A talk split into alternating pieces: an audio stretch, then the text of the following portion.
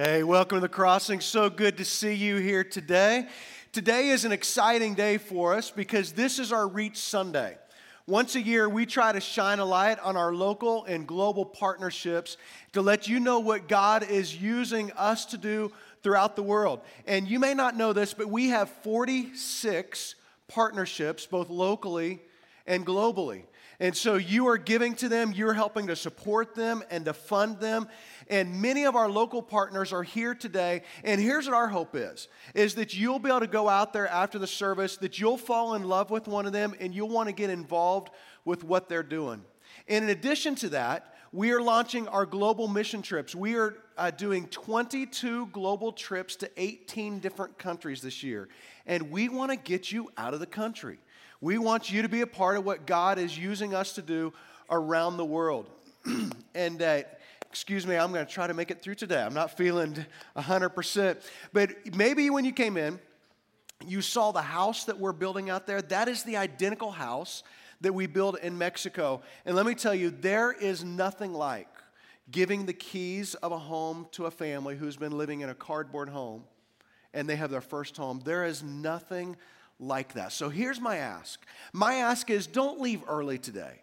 Come and engage and be a part of, of this whole uh, missions emphasis that we're doing out here and just learn about how God is using us and how you can be involved. This is also the weekend that we are celebrating the life of Martin Luther King Jr. It was over 50 years ago that Martin Luther King Jr. stood outside the steps there at the Lincoln Memorial and he uttered those unforgettable words I have a dream. The backstory of that is that was not actually the speech he was going to give that day, but as he was walking up, one of the gospel singers on stage said, Tell him the dream, Martin. And he got up there and he began to share those words that we still talk about 50 years later. And the reason that we talk about him is it wasn't just his dream, it's God's dream. This is God's dream from the beginning. And one of the things that I love about the crossing is that this church is becoming more and more of this diverse community of believers that not only reflects our community, but I believe reflects the heart of God. So it's good for us to remember and to celebrate that this weekend. Well, we are in week three of our series called You Asked For It. That we begin to, to put out this survey. If you could ask God anything, what would you ask him? And we've compiled the top five and we are counting them down. And today we are at the third most requested question, which is Are we living in the end times? Now, I've actually been praying that Jesus would return before the service today so that I wouldn't get any of this wrong. Now, I've been a pastor for over 25 years, and I think I can sum up most of the questions that I get from people into three categories sex, the end times, and will there be sex in the end times? when we begin to look at this, we go, Are we living in the end times? Because we see all of the horrible things that are happening around us. We see the natural disasters that are happening. We see the terrorist attacks that, are, that have happened in Paris and around the world. We see the rise of ISIS. We have these terrible diseases like the Ebola virus. We begin to see all of these things the murder of Christians that are happening around the world, the refugee crisis that's happening in Syria. And we just ask this question Are we living in the end times? So, what does the Bible say about this? This is a question that even Jesus' disciples asked him. Here's what it says in Matthew 24 it says, Jesus was sitting on the Mount of Olives. The disciples came to him privately. Tell us, they said, when will this happen? And what will be the sign of your coming and the end of the age? Jesus oftentimes would go spend time in prayer at the Mount of Olives, and he's there by himself. And the disciples come up and they're like, Jesus, we want some insider information. Eh, we, we want you to tell us what is going to be the sign of your coming.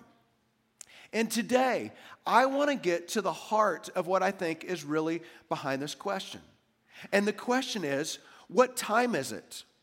Because if we look at this clock right now and we go, is, is this the sign of the end of the age? I mean, are we, are we at the end? Because if it's, if it's this right here, then we're going to live a certain way. But if we feel like, well, I've got some more time, then that causes us to live an entirely different way. So, if you're asking, are we living in the end times? My most honest answer that I can give you today is I don't really know, but we could be. From my perspective, as best as I understand the Bible, it seems to me that the signs of Scripture are all fulfilled that if, that if God wants to send Jesus back, that it's ready to happen at any time. But I would say that with one asterisk. Every generation throughout history has thought that. In 1844, there was a guy by the name of William Miller, and he thought that he had cracked the code, and he said that Jesus was coming back on October 22nd. So 100,000 people quit their jobs. 1844, 100,000 people quit their jobs. They gave away all of their possessions and they stood on a hillside waiting for Jesus to return. And October 22nd, 1844, it come, came and went, and Jesus did not come back. Maybe you remember in the 80s, there was a, an engineer from NASA, a retired engineer, who was convinced that Jesus was coming back in 1988. And so he wrote a book, 88 Reasons, while Jesus is coming back, while the rapture is going to happen in 1988. Well, the book sold four and a half million copies. I mean, people were really caught up in all of this. And amazingly, 1988 came and went, and Jesus did not come back. And maybe even more amazingly, in 1989, the book sold another 30,000 copies. maybe you remember Y2K. Y2K, as we, we entered into this new millennium, and people said this was going to be the end of the world, that the computers were going to reset and it was going to be catastrophic. And Y2K came and went, and there was like one guy in Barstow whose PC crashed, and that was it. Just big non event. It happens all the time. In 2012, it was the Mayan calendar. Last year, it was somebody else. Well, here's what Jesus says in Matthew 24 Jesus says, But about that day or hour, no one knows. Not even the angels in heaven, nor the Son, but only the Father. And I take it when Jesus says that no one knows, that no one knows. Don't you think that God would tell Jesus before he told you or some other prophet? In fact, whenever somebody has some date that they come out and they say, This is when Jesus comes back, I know for certain it's not going to be that date because Jesus has said that nobody is going to know the time. Well, if you have your Bibles, I want you to turn to 2 Peter chapter 3. Because in a minute, we're going to dive into what Peter says that we begin to see these indications of the end days and what we're to do about it. But when I study Scripture, there are some unique things about our generation that is different from every other generation before. And you begin to ask the question are there any signs? Are there signs out there? Some people believe that the things that are happening in Israel is the fulfillment of biblical prophecy. So let me share three of those with you. The first is this it's the regathering of the Jewish people in the land of Israel. Jeremiah 16 and Isaiah 11 indicate that God will restore and regather the Jewish people to the land that he gave their forefathers. And we see this happening. In 1900, there was 40,000 Jews who lived in Palestine. After World War II, there was about a half a million. Today, there are over 6.3 million Jews living in the land, and they have come from everywhere. They've come from Europe and they've come from Russia. They've come from America. They've come from Ethiopia. In fact, I was reading an article on Friday that the, the immigration of the Jewish people from Western Europe to Israel in this last year in 2015 was the highest number who have ever immigrated to Israel ever in history. So we begin to see the regathering of the Jewish people in the land of Israel. That's the first thing. The second indication is the reclamation of the land of Israel. Over the centuries, the land of Israel has become desolate, barren, and destroyed. In 1900, there was 17,000 trees left in Israel. And you're like, well, how do we know how many trees there were? Well, the Turks controlled Israel and they taxed the people based on the number of trees that they had. And so people had this tax cutting strategy. We just cut down the trees and we get rid of them. So there was 17,000 trees left in 1900. Today, there are over 450 million trees in Israel. Ezekiel 36 says, They will say, This land that was laid waste has become like the Garden of Eden.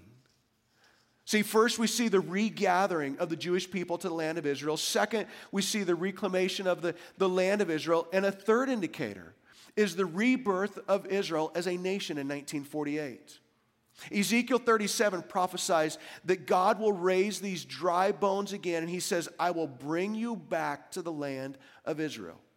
It was in 70 AD was the destruction of Jerusalem that the Romans came in and they leveled they leveled Israel and that's the way it stayed for the next 18 centuries. And then on May 14th, 1948, 3 years after World War II and the Holocaust, Israel became a nation again and those dry bones resurrected 1900 years later. So, are we in the end times? So, is, is this the end? Do we find ourselves going, do we see all the signs that point that this could be it? Well, maybe.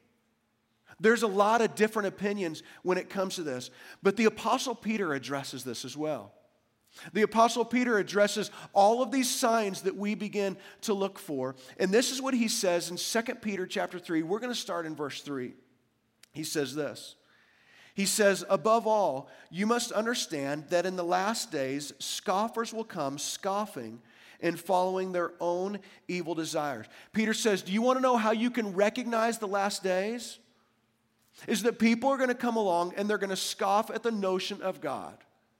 They're going to scoff at the notion of God being above us, and they're going to say, you know what, you don't need to listen to that. You just you can live however you want. If it feels good, do it. That's all right. You don't need to pay attention to God because that's outdated. You don't need to pay attention to the Bible because it doesn't matter anymore. He says you will recognize all of these things, and he says they will say, "Where is this coming that he promised?" Ever since our ancestors died, everything goes on as it has been since the beginning of creation. The scoffers are going to come out and they'll go, Well, where is this coming? I mean, you've talked about this for 2,000 years that Jesus is going to come back, and I don't see anything. I don't see any signs. The sun came up today, it's going to rise tonight, and the same thing is going to happen tomorrow. It says in verse 5 But they deliberately forget that long ago, by God's word, the heavens came into being and the earth was formed out of water and by water. But these waters also, the world at the time was deluged and destroyed. By the same word, the present, um, by the same word, the present heavens and earth are reserved for fire, being kept for the day of judgment and destruction of the ungodly. That God spoke the world into being. God picked a day and said, Let there be light. And there was light. And he formed the earth out of water.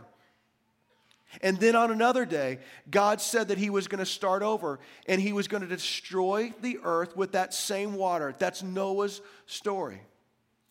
Peter says next time that God destroys the, the earth, it's not going to be with water. We have the rainbow. That's God's promise that it won't happen again by water. He says this time it will be with fire. And on judgment day, God will destroy the world with fire, and the ungodly will face destruction. And we hear that and we go, well, that doesn't sound very much like Jesus loves me. God is a God of love but God is also a God of justice. And someday judgment is going to come. And someday God will judge the ungodly. Peter says that they will be destroyed. But Peter goes on to, to indicate, he's like, hold on though. Hold on, because I want to remind you, Peter says, of, of God's heart for people. In verse 9, it says, excuse me, in verse 8 it says, But do not forget this one thing, dear friends.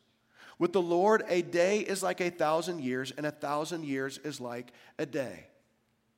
See, God is not confined to time and space like we are. We measure everything by time, a beginning and an end. Well, God does not keep track of time.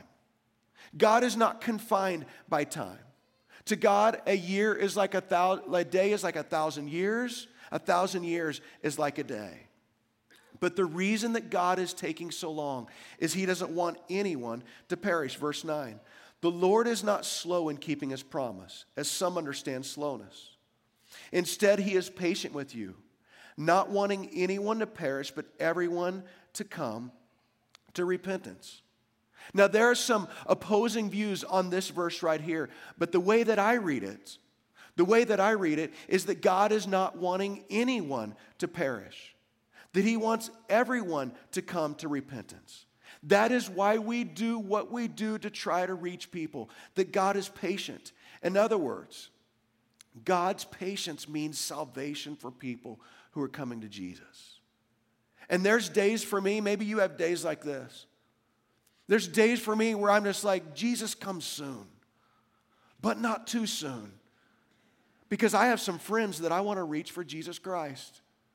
That I want you to come back, but I want the people who I love in my life to have the opportunity to hear about Jesus.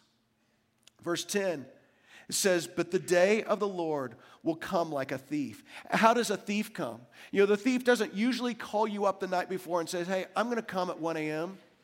If you could have your money and the jewelry, jewelry all set out, you know, I won't be long. I'll just come and take it all and I'll be gone. See, we don't ever know when the thief comes. He says, The day of the Lord will come like a thief. The heavens will disappear with a roar.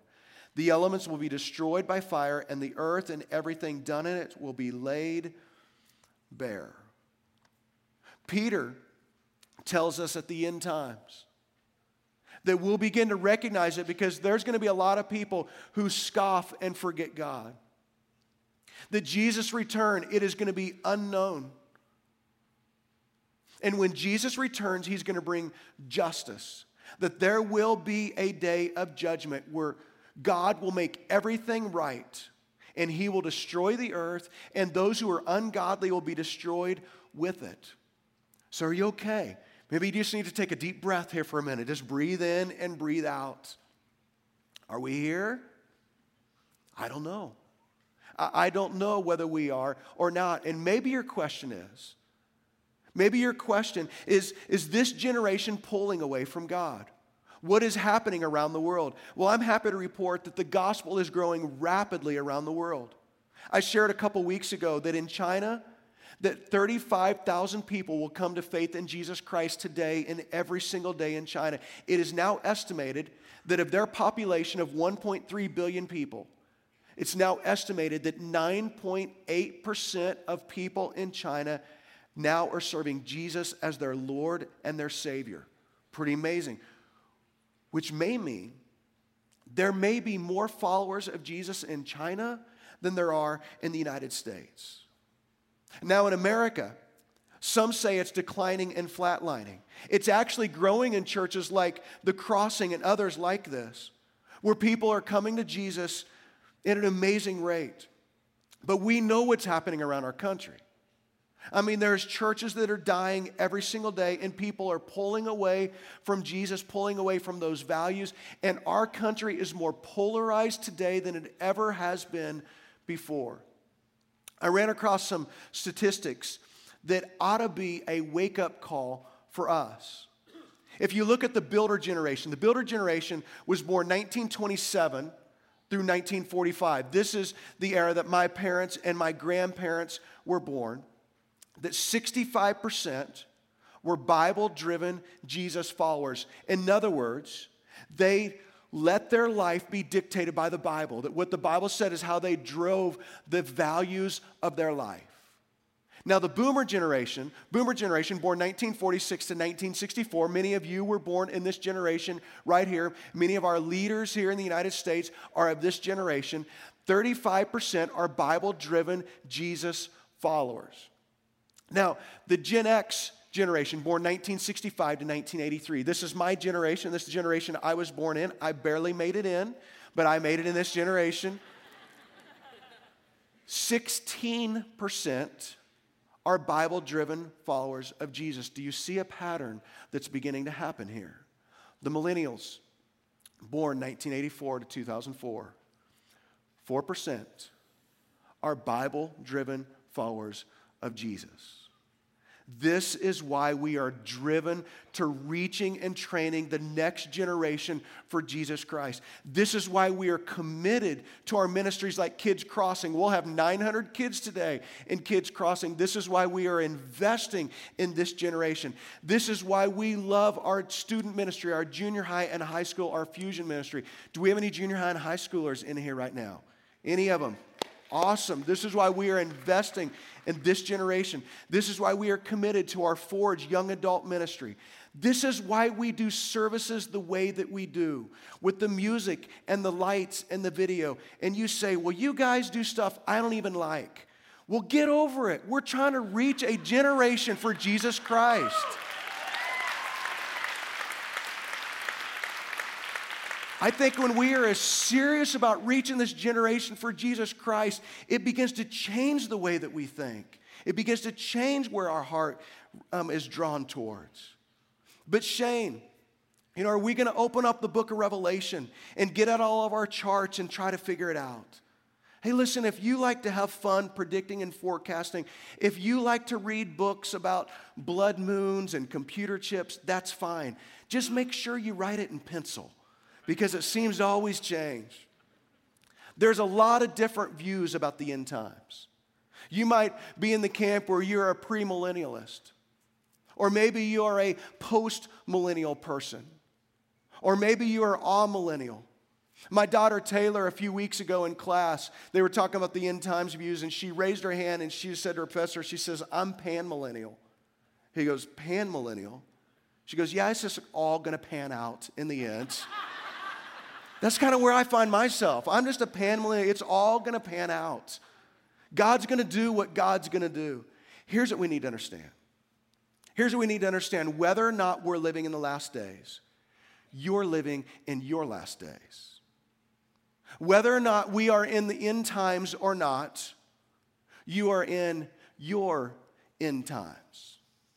So, how do we respond? How do we live in this generation and how do we live in this country and how do we live in these times if we know that this is our last times? Well, Peter addresses that.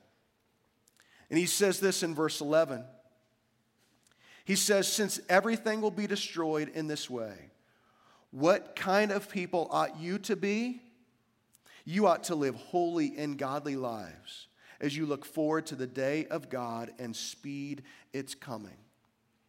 Peter says, when we look at all of the signs and we see them all lining up, he says, What does this mean for you? Peter says, What this means for you is that we live holy and godly lives. That it's time for us, it's time for us to get rid of some of that stuff that used to be in our life. It's time for us to be people of God.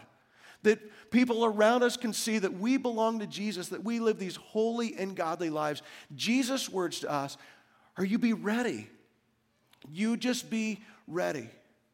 Can I tell you, I think we live in one of the greatest times to be alive in human history. The population of the earth is exploding. In fact, more people have come to faith in Jesus Christ in the last 10 years on this planet than in the previous 2,000 years combined. Now, I don't think you heard me because you would have thought that was pretty cool had you actually heard what I said.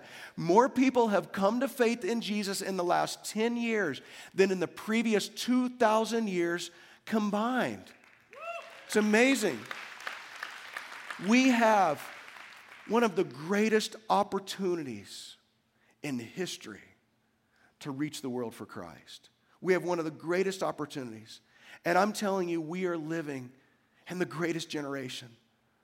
The opportunities that we have to share the message of Jesus. This is why we dream about reaching our valley for Jesus Christ. This is why we invest in churches and church plants and campuses for us. This is why we want a small group in every single neighborhood, and we want you to be in a small group. And this is why we send people around the globe in missions. is we just feel like this is our time. And we feel like God is going to do what God's going to do, and it's going to be through us. So the real question isn't what time is it? I mean, we can look at it and go, are we here? Are we here? You want to know what the real question is? What are you going to do with your time? This is the real question that matters. Not what time is it? What are you going to do with your time? In James chapter 4, James chapter 4, this is what James writes. He says, Why you do not even know what will happen tomorrow. What is your life? You are a mist that appears for a little while and then vanishes. You don't even know life is short. Life is short, so what are you going to do with your time? Here's what Peter writes Peter ends like this He says, That day will bring about the destruction of the heavens by the fire, and the elements will melt in the heat. But in keeping with his promise, we are looking forward to a new heaven and a new earth where righteousness dwells. So then, dear friends, since you are looking forward to this, make every effort to be found spotless, blameless, and at peace with Him. Bear in mind that our Lord's patience means salvation, that as long as Jesus doesn't come, it means salvation for our friends and for our family, for our country, for our world. Therefore, dear friends, since you have been forewarned, be on your guard so that you may not be carried away by the error of the lawlessness and the fall from your secure position. But grow in the grace and knowledge of our Lord and Savior Jesus Christ. To him be glory both now and forevermore. Amen. Listen, we cannot forget we cannot forget we are not saved by our view of the end times. We're saved by Jesus. We're saved by Jesus. And we're going to do all we can, serve all we can, give all we can, pray all we can, because God has sent us here to make a difference. And we have more time to reach people. So I want to pray. And I want us to pray together. But maybe for you, maybe the question for you, maybe the prayer for you is what are you going to do with your time? How are you going to invest your one and only life into what God is calling you to do? For some of you, you're not a follower of Jesus. And here's what I would say to you the Bible says today is the day of salvation. That there is no better time for you to surrender your life to Jesus. Some of you, you've carried around the guilt and the shame of your mistakes for years. And Jesus offers you forgiveness. Jesus offers you a new beginning. That you're saved by Jesus, by what He has done for you. And maybe today, for some of you, today will be the day that you'll finally surrender to Jesus. God, we thank you for for your word, the reminder for us that there will be a day where Jesus will come back and he will judge this world. But for us, our call is to live godly lives. And so, God, we pledge that again, and we pledge that here. Use us. God, help us to take what time we have to invest it in people who need the hope of Christ. And God, for those who are ready to take a first step with Jesus, that today would be their day. God, I pray that you would meet them right where they are. We pray all this in Jesus' name. Amen.